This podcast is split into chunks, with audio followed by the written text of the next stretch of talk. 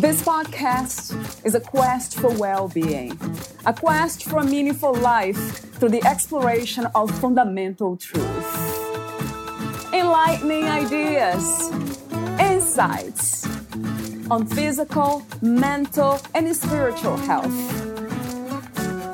The inspiration is love. The aspiration is to awaken new ways of thinking that can lead us to a new way of being, being well. Welcome to Body, Mind, and Soul Healing Conversations.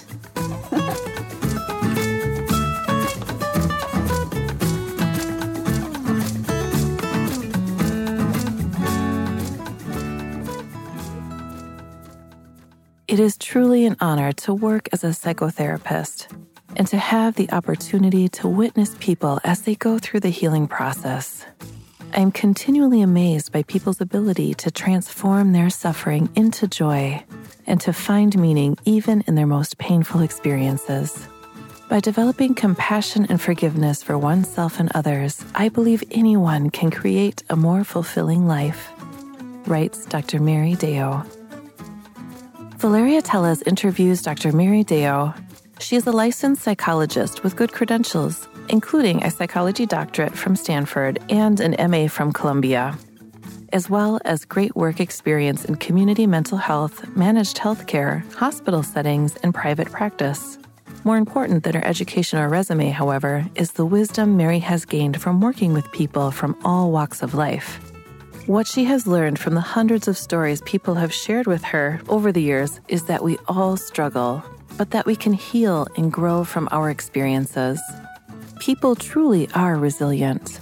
Mary Deyo earned her doctorate of psychology through the PGSP, Stanford Consortium Program, and her master's in clinical psychology from Columbia University. She is a trained practitioner in cognitive behavioral therapy, CBT, dialectical behavior therapy, DBT, time limited dynamic therapy, and mindfulness based stress reduction, MBSR.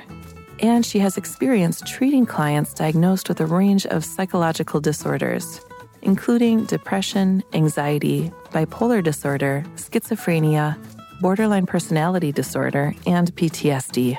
Meet Dr. Mary at drmarydeyo.com. Here's the interview with Dr. Mary Deyo.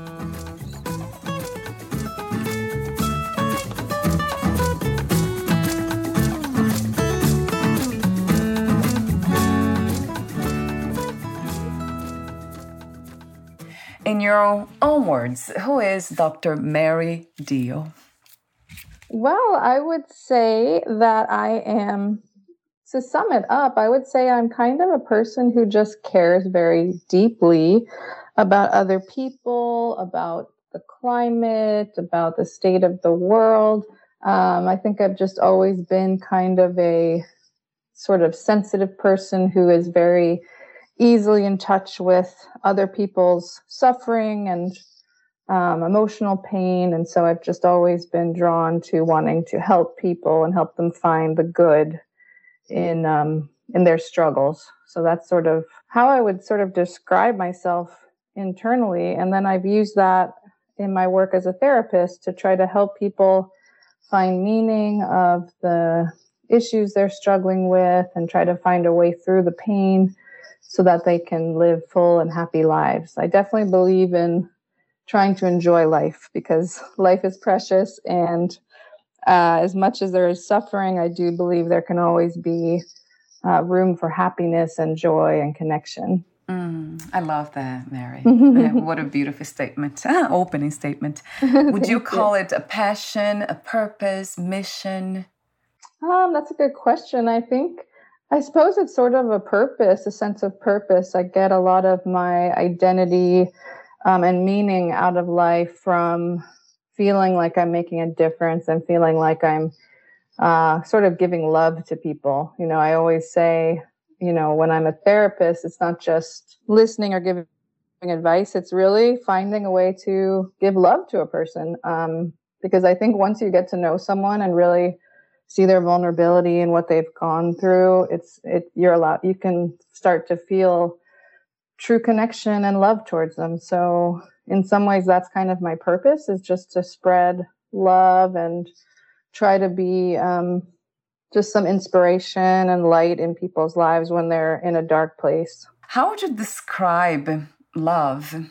Mm, yeah, I think it's a combination of um, sort of a sense of caring for the person and feeling um, genuine warmth towards a person and really wanting the best for them. Kind of the way I think of my children, you know, of course, there's that unconditional love towards your children and just wanting so much for them to be happy and live full lives and just wanting to protect them and care for them.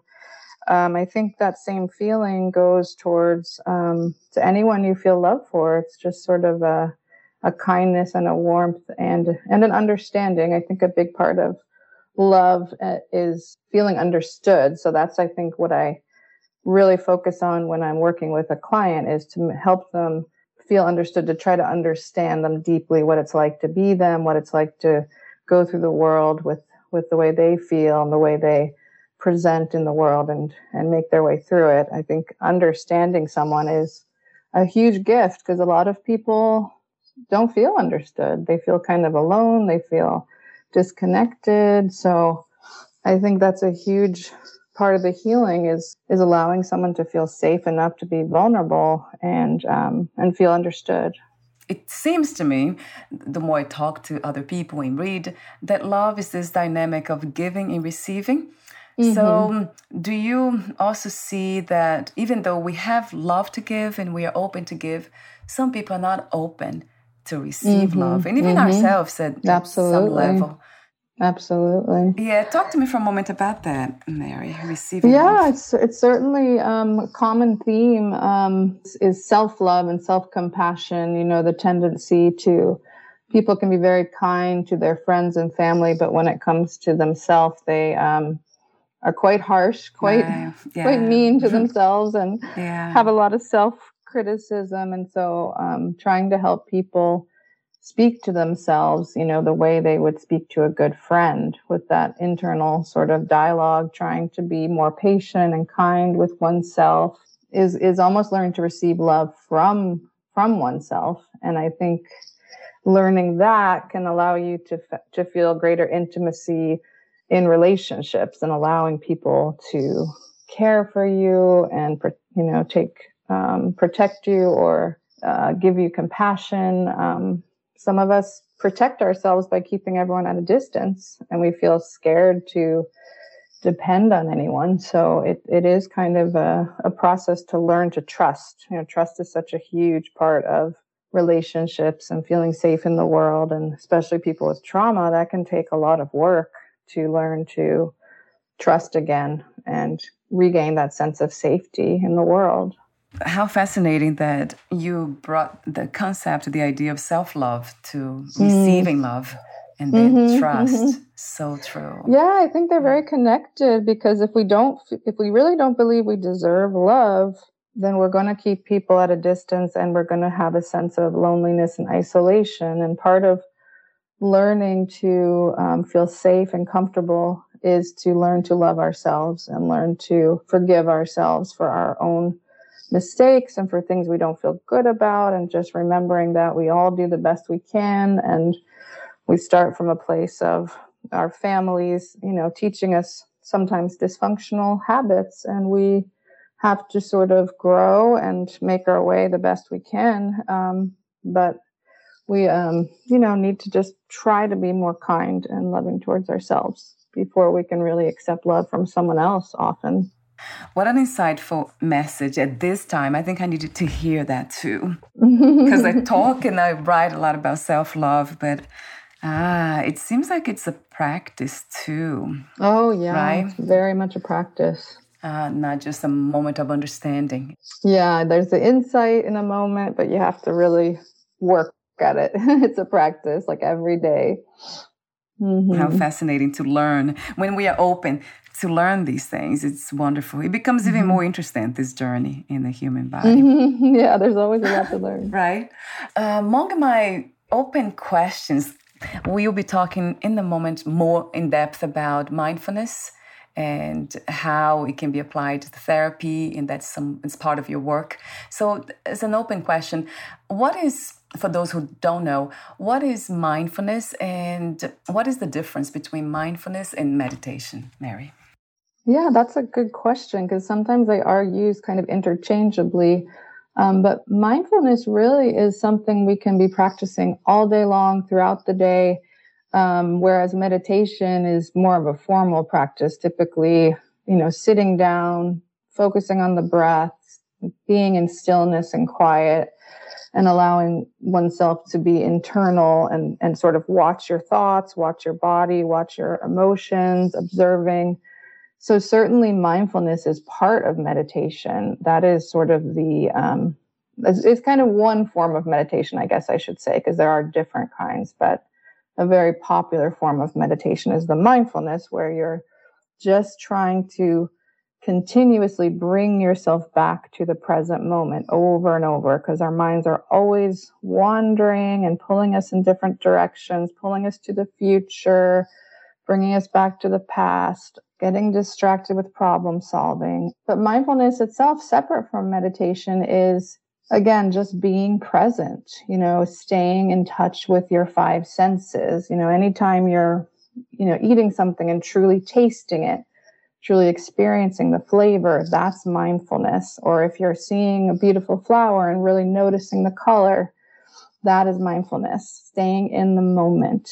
So it's kind of a deliberate practice. You're actually paying attention on purpose to the here and now sort of feeling the the temperature, listening to the sounds, noticing your thoughts, but without being pulled into the story. So you're observing. There is a quality of observing with mindfulness. There's a little bit of distance from your own thoughts, which does allow for a different perspective that I think can lead people to have more compassion for themselves because when you can step outside and say, wow, I'm actually suffering, this is painful, and this is hard, then then suddenly you have a different attitude towards what you're going through. Whereas if you're just kind of living it, not very consciously, not very very aware, um, we tend to just sort of berate ourselves and criticize ourselves for the way we're being, and we act in a judgmental way. So a mindful a mindful way of relating to oneself is is tends to be more compassionate and less judgmental. I think that's kind of the going along with sort of the Buddhist teaching of mindfulness. It's it's a more um, you know they use the word equanimity where you're not seeing things as good or bad. You're just accepting what is. You don't have to evaluate all the time. You can say, "This is what I'm experiencing. Yes, it's it's somewhat challenging, but that doesn't mean it's good or bad. It's it is what it is, and this is this is part of my life right now." The question that came to me was being in the moment to what is present, right, Mary? Mm-hmm, Even mm-hmm. if, if I have thoughts of the future now, then mm-hmm. it is being present to those thoughts as mm-hmm. well, if isn't it? Yeah, like, if you're if that's true, if you're aware that your mind is being pulled into the future, you can you want to notice that and observe that and say, oh, this is what my mind tends to do. My mind tends to want to figure out the future and plan ahead and prepare for it. That's what it's doing. Um, and so it's just learning about your own mind and how it tends to work, um, which can gain lead to a lot of insight. What I notice is um, imagination sometimes plays like this huge role within my mind. totally. right? It's very playful and keeps coming back with the ideas, creative ideas and things. Do you put in the same category uh, thoughts that's an interesting question. So imagine so do you mean like when you're having like daydreams or creative thoughts yeah. or yeah. Yeah, yeah, that's interesting. I think you can sort of think of it in two ways, um, which would be one would be that you can be very mindful about it and sort of deliberately say to yourself, okay, I'm going to spend this time like letting my mind go in whatever direction it wants and just be really open, but really paying attention in a, in a kind of deliberately mindful way. But I think on the other hand, it can certainly also be a tendency that pulls you away from the present moment, right? Which doesn't mean it's bad or anything, but it is sort of like for those of us who tend to be, you know, sitting in mm-hmm. school as yeah. kids and our minds are daydreaming and fantasizing, it's like yeah. you're not exactly being mindful. Right. um, but you are, you know, there is a richness to that. And it is an important part of life and leads to creativity and leads us to find our dreams. Um, but it is a little different. So, and I think imagination has a negative side too, which is that those of us with with anxiety tend to have very good imaginations because mm. we imagine the worst in a lot of situations. you know, we're in a car and yeah. we suddenly imagine a car crash, or if, oh, if we get yeah. sick, we suddenly imagine cancer, or you know, we our minds can go to the worst when we have good imagination. So I often I often say it's kind of a mixed blessing to be a sensitive, imaginative person because it can go both ways. that is so true. That's a good point. I noticed that too within my mind, not too often, maybe because of practices that I engage in so many practices that it doesn't often become negative. Good. What is your ideas these days of understanding of spirituality?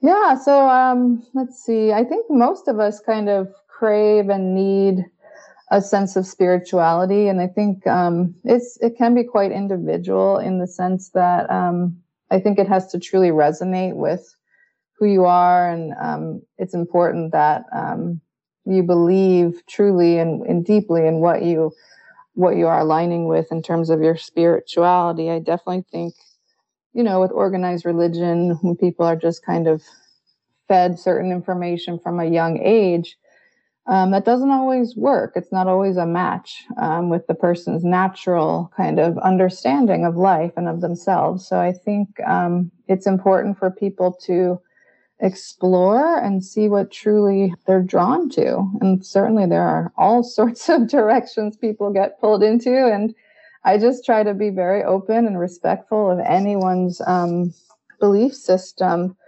Uh, for myself, I've been uh, I was raised kind of in the Christian household, although not very, certainly not very, um, you know, traditional. I didn't really go to church much or anything, but my mom was definitely identifies as um, Christian. My dad was not at all religious or spiritual, so we did have kind of a a scientific outlook as well. But for me, what I ended up being more drawn to is more the Buddhist teaching and sort of the um, the which resonates actually a lot with psychology because there's quite a bit of um, in Buddhism. There's a lot of teaching that I I really think was way ahead of its time in terms of even the unconscious mind, which you know Sigmund Freud was really credited with this idea that we have these unconscious impulses and beliefs and drives. Um, but way back, you know, thousands of years ago in the Buddhist writing, there was this whole idea that we have sort of different levels and that we kind of store information that we're not fully aware of and how that influences us and how we're able to focus on the more positive things and and sort of change that um, inner world which is quite um, quite interesting and quite aligned with how I think of psychology. And Thich Nhat Hanh, who I, I think you know, I'm, I'm very, I was really fond of and really was so drawn to. And he was so wonderful. He taught a lot about um, like watering seeds within oneself. So the idea that we all have negative seeds that if they're kind of given too much attention, they can grow into, you know, hatred and anger. But if we water the positive seeds in ourselves and others, they can grow into love and friendship and kindness. So I love that idea that we all have these potentials within us to go in different directions, but that if we, like with children, if we pay attention when they're doing something nice or they're doing something loving, those things will grow. Um, whereas if we're only focused on, oh, you shouldn't do this, that's bad, that's mean, that is what actually um, starts to develop. And so it's um, this beautiful concept of of watering the the positive seeds and the beautiful flowers can grow. I saw that too, that connection to not as a therapist because I'm not one, but the how much Buddhism mm-hmm. work with the mind. It's amazing how deep they go into it. Yeah, it's like they were quite scientific um, about their thinking about it. It was quite. Um, I even ended up going to a retreat in um, in France where Thich Nhat Hanh was was leading the retreat, and the the theme was um, Buddhism and neuroscience. So they had all these neuroscientists sort of talking about the brain and what we know about it now, and there was so many so much overlap between what the Buddhist monks who were just meditating all day long and observing their own minds had come up with very similar findings. So it was just so fascinating that there's this incredible overlap. And I think that's why I was really interested because made sense. Mm-hmm. Yeah, yeah, right. Sort of Common true. And, and, also the these abstract kind of um, ideas of life. They all exactly. come together. So exactly. Playful. So it really kind of feels like it all just seems true. You know, it's it's kind of easy to to understand it and um, and go with it. Even if you're not a very um, spiritual or religious person, I think most people can still appreciate the truth of some of those teachings. They're very practical. You can apply them to your life. I really wanted to ask you this question before for some reason. What defines mental health, Mary, from your perspective? And then if you can lead that into the effects of COVID in people's mental health, that would be wonderful. Mm. We can talk about this. That's a too. good good question. So so let's see. Yeah, the way I think of mental health is um, sort of a um, resilience, you know, to to life's changes. I mean, we all have pain, we all have suffering, we all have loss and challenges. But for some reason, some people can sort of move through it and still stay pretty happy and pretty well adjusted and then other people become deeply depressed deeply um, disturbed anxious which you know there are combinations of reasons for that one is is truly there is a um, genetic predisposition to mental illness. So if it runs if it's in your family if there was a history of trauma going way back that maybe led to more fragility in people and they um, ended up developing depression or bipolar disorder um, the children of those people will be more prone um, if they become, you know, if they grow up in especially a more stressful, dysfunctional environment, those things will kind of present and manifest. So it's not about blaming or saying like some people are, you know, necessarily better at um, going through the world and that's why they're happier. I don't really think that's true. I think some people have kind of an advantage in terms of being born with more kind of hardy genes but I think, you know, in order to be what I consider a healthy person, there has to be a balance between, you know, feeling your feelings, being in touch with your emotions, but not to the point where they become all consuming. Because when, when people are really depressed, they can sort of drown um, in their sadness. And certainly with trauma, people become very flooded with very painful emotions. So learning how to hold that and make space for it, but also balance it with, you know, more joy and more positivity and health in your life. So learning how, how to really care for oneself. I mean, people need to learn to manage these things. So by getting enough exercise, I mean, the stuff we always hear about, but it is really true. Getting enough exercise, proper nutrition, social support. I really believe that having community and friendships is probably the greatest protector and um, predictor of mental health issues. If you feel you have at least one person you can really talk to and you connect with, you're much more likely to to um, sort of tolerate and, and move through hardship more successfully. If you're isolated and lonely, the depression is is much more likely to become debilitating and um, and problematic. So community, I think, in our society, you know, especially in like American Western society, there's um, certainly a problem with isolation and loneliness that has been quite detrimental to um, to many people's lives. And I don't think we necessarily value the importance of community you know, even people used to go to church or people would be um, living in a more communal way. You know, they'd have like a grandmother living with them. And of course, in many parts of the world, that's still the case. And like maybe even in South America, where you're, if you're, I think you're from Brazil, right? Um, there may be more of that sort of uh, lifestyle, which I think in many ways um, can be healthier because you don't have this sense of uh, loneliness or solitude that mm. can be so painful. It is so, so true. It resonates so true. Yeah, I remember having, I think I moved here when I was 19.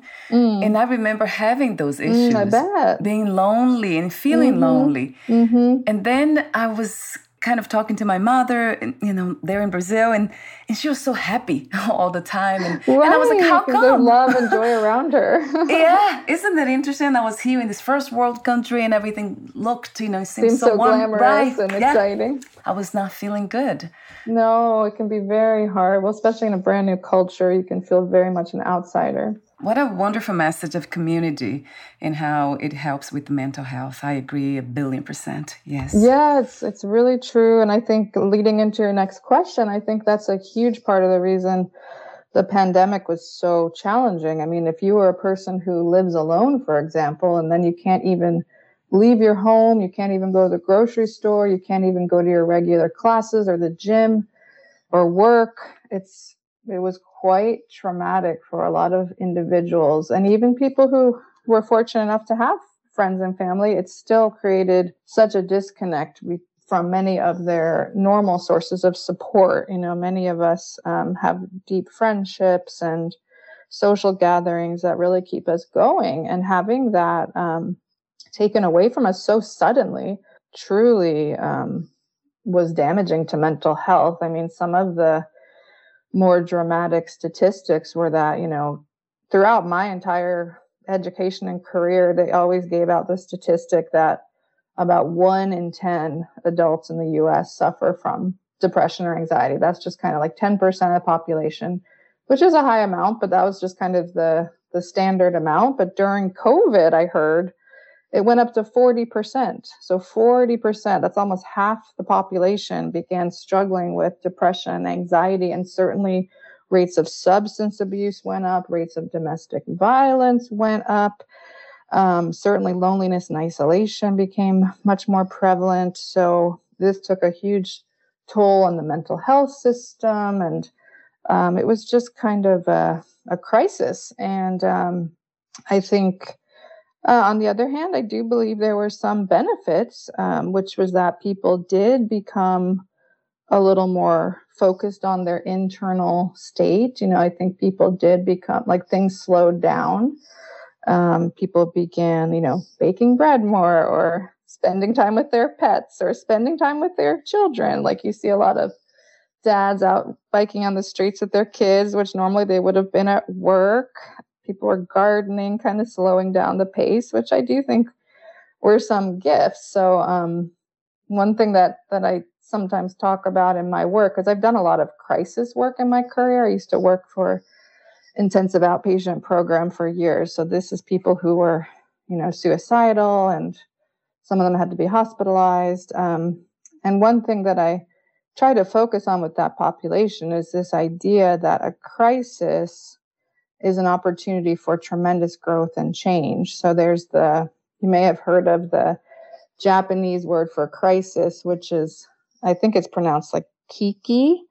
And it's, um, it's a word that's made up of two different characters. So the one character is danger or dangerous, and the other one is opportunity. So it's a crisis and it's obviously, you know, terrible and painful, but it also can be a chance for change, an opportunity for change. And I've seen that so much in my work. Someone will come in devastated, wanting to end their own life because of a relationship ending or a job situation.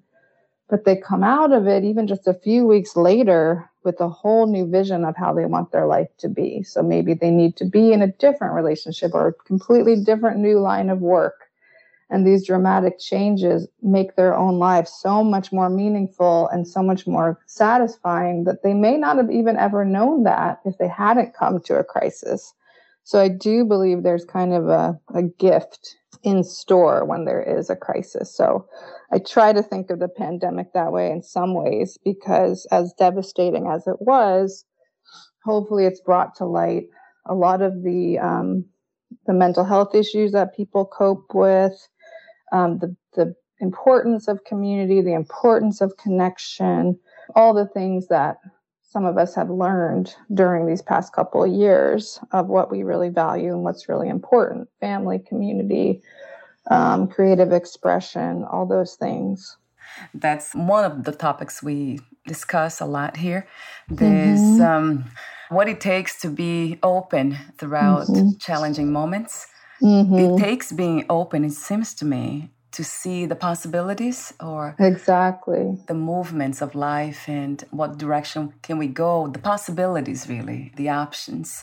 It's so true. People become kind of narrow-minded when they're very unhappy and they can't see the possibilities and that's um, something i try to do in work is, is is lead people to a greater flexibility in their thinking. There are always always other options. Even when you're in really dire straits there are still other ways to go and different choices that can be made.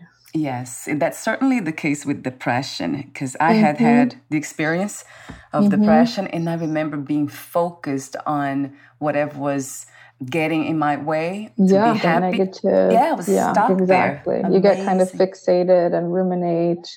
Yes. Yes. Ah, so flexibility, and I love the word you use, resilience, right? Which which it is connected to flexibility, right, Mary?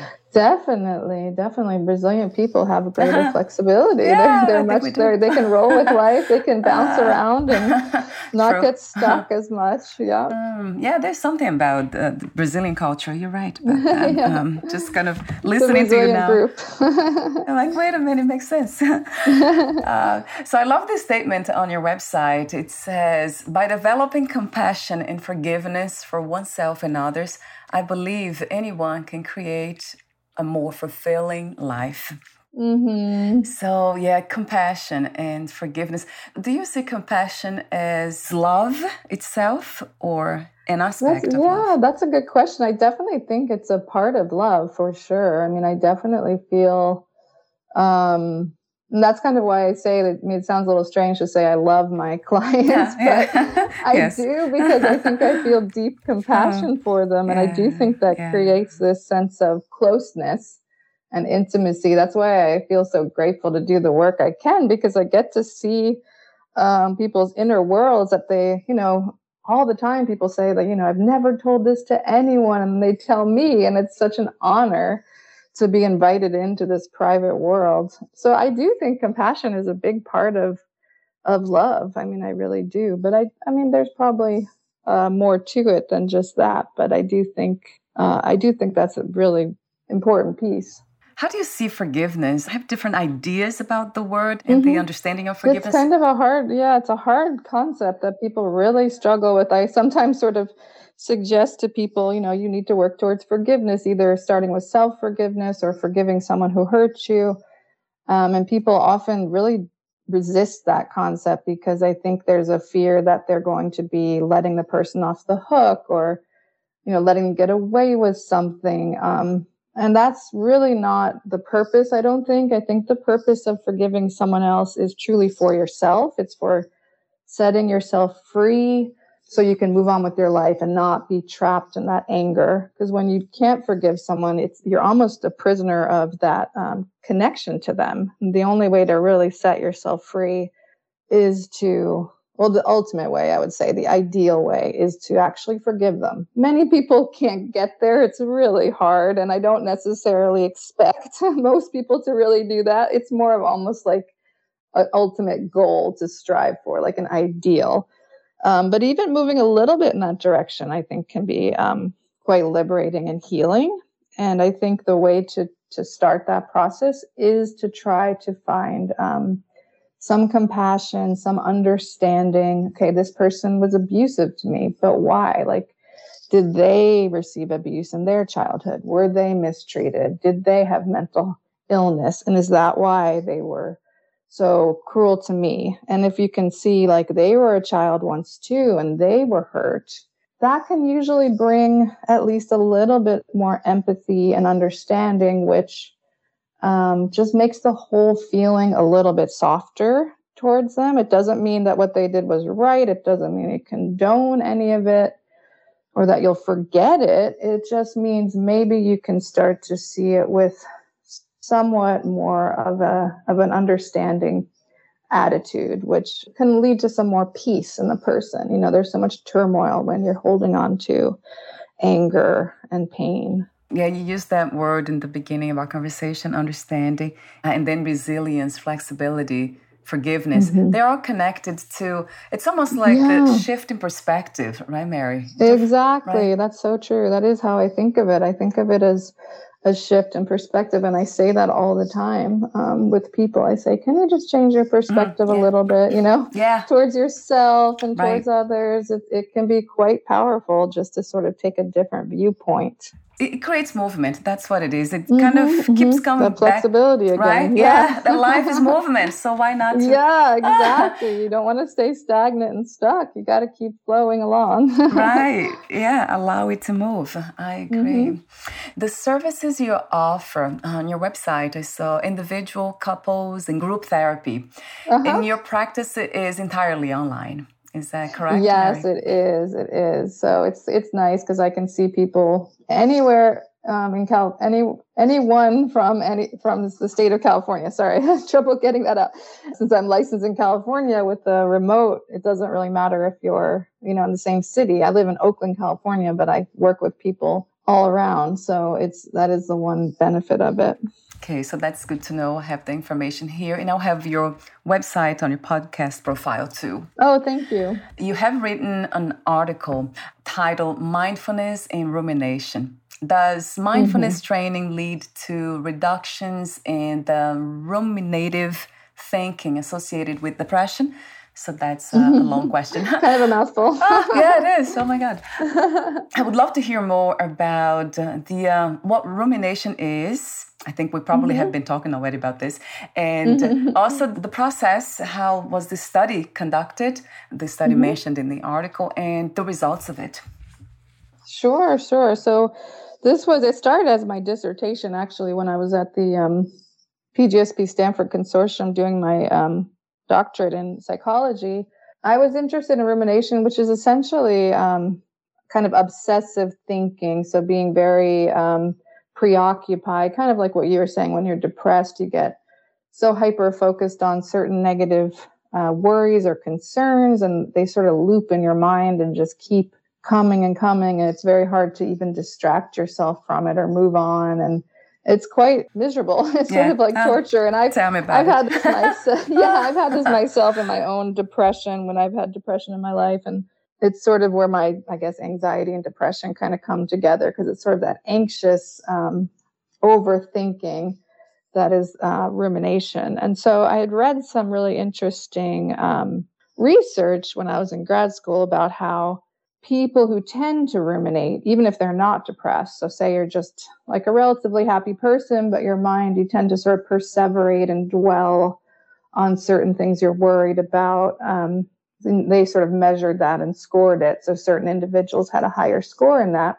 Those people were at a higher risk to go on to develop depression, like a major depressive episode later in life. So this kind of um, gave me this idea that if we could train people and help them to be more mindful, more present, and less likely to be caught in our heads and our own obsessive thoughts, that could actually be protective against depression. So, sort of this idea that, like, if children or younger people could learn how to stay present and not be um, as in their minds with these worries so much, then maybe some of them would be spared this horrible experience of going into a deep depression. So, that was sort of the thinking behind it.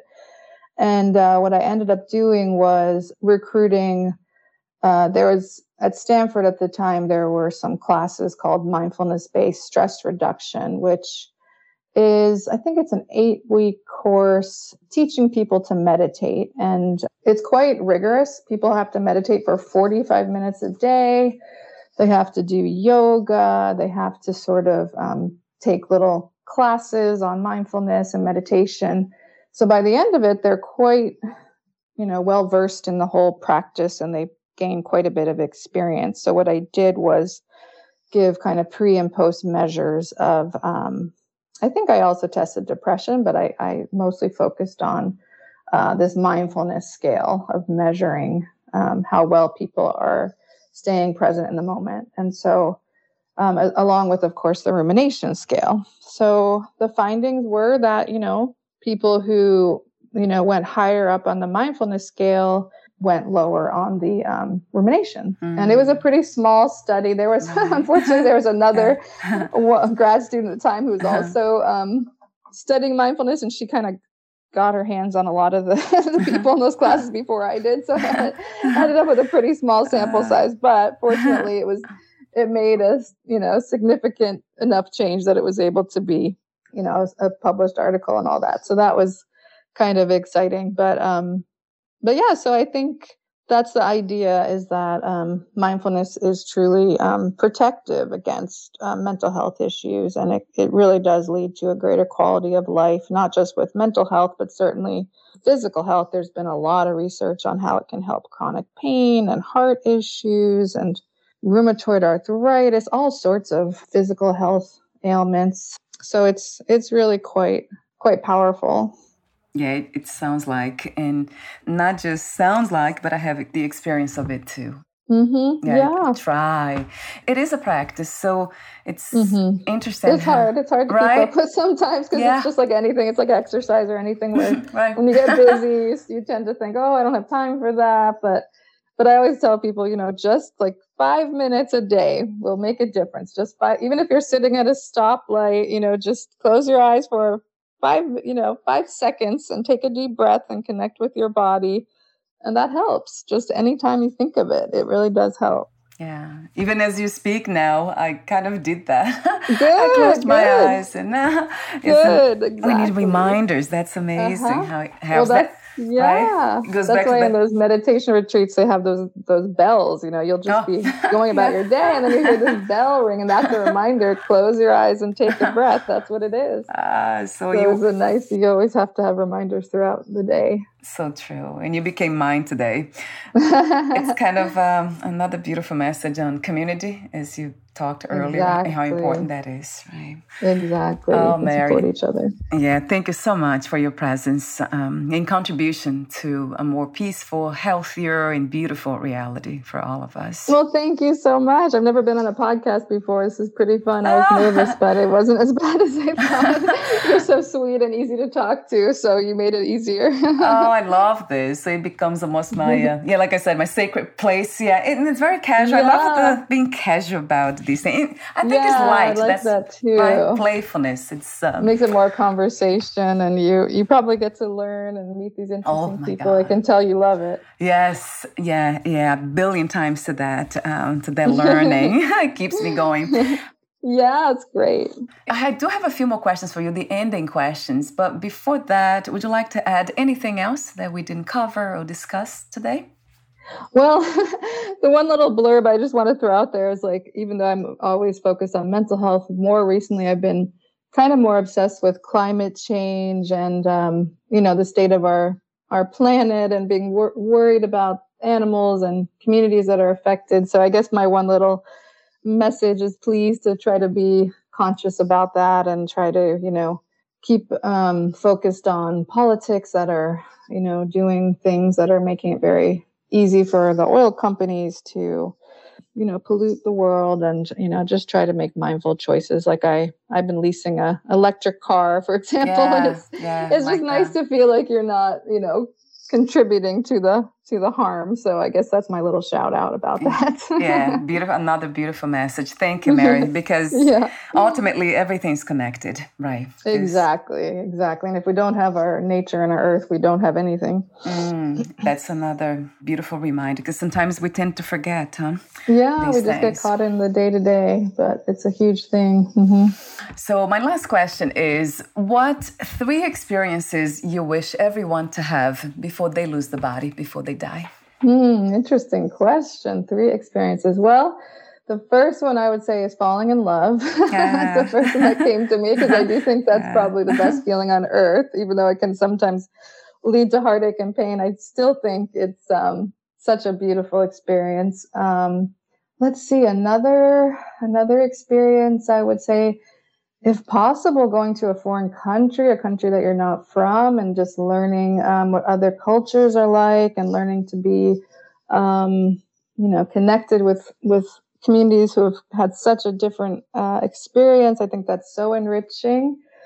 And finally, I, I think it's important and, and really invaluable to get in touch with creativity. So finding a, a, form of artistic expression. I come from a family of artists. My mom's a painter, my brother's a writer and an actor and singer, and my aunt's a professional singer. My dad plays instruments. I mean, it's I grew up with a lot of creativity, and uh, I really believe it's such a beautiful part of life. It sort of separates humans from you know other animals in the sense that it's you know art is just such a beautiful gift to the world. So I think finding ways to connect with art um, and music and um, creative expression. I love your wisdom. Thank you for sharing it. ah, wow, really beautiful. We'll be in touch again. But before we say goodbye, where can we find more information about you, your work, products, services, and future projects? Yeah, please please visit my website. So it's just my name, Dr. Mary Deyo dot com. So D R M A R Y D E Y O dot com. And if you know anyone who lives in California looking for um, individual therapy, couples therapy, or groups, um, I do a group for people who have bipolar disorder, and I do a group called Moving Through Emotional Crisis, which is anyone going through a life change that's struggling with depression or anxiety. And the groups are really wonderful. So if you want to just, you know, let me know, reach out to me if you um, are interested in any services. Again, I'll have the link on your podcast profile. Thank you so much, Valerie. I really appreciate it. Thank you, Mary. We'll talk soon. Bye for now. Okay. Bye-bye. Bye.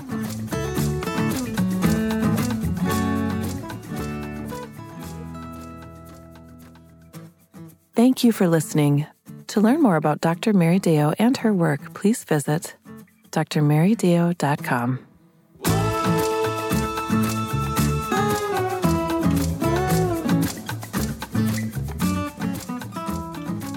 more about this podcast, please visit fitforjoy.org slash podcast.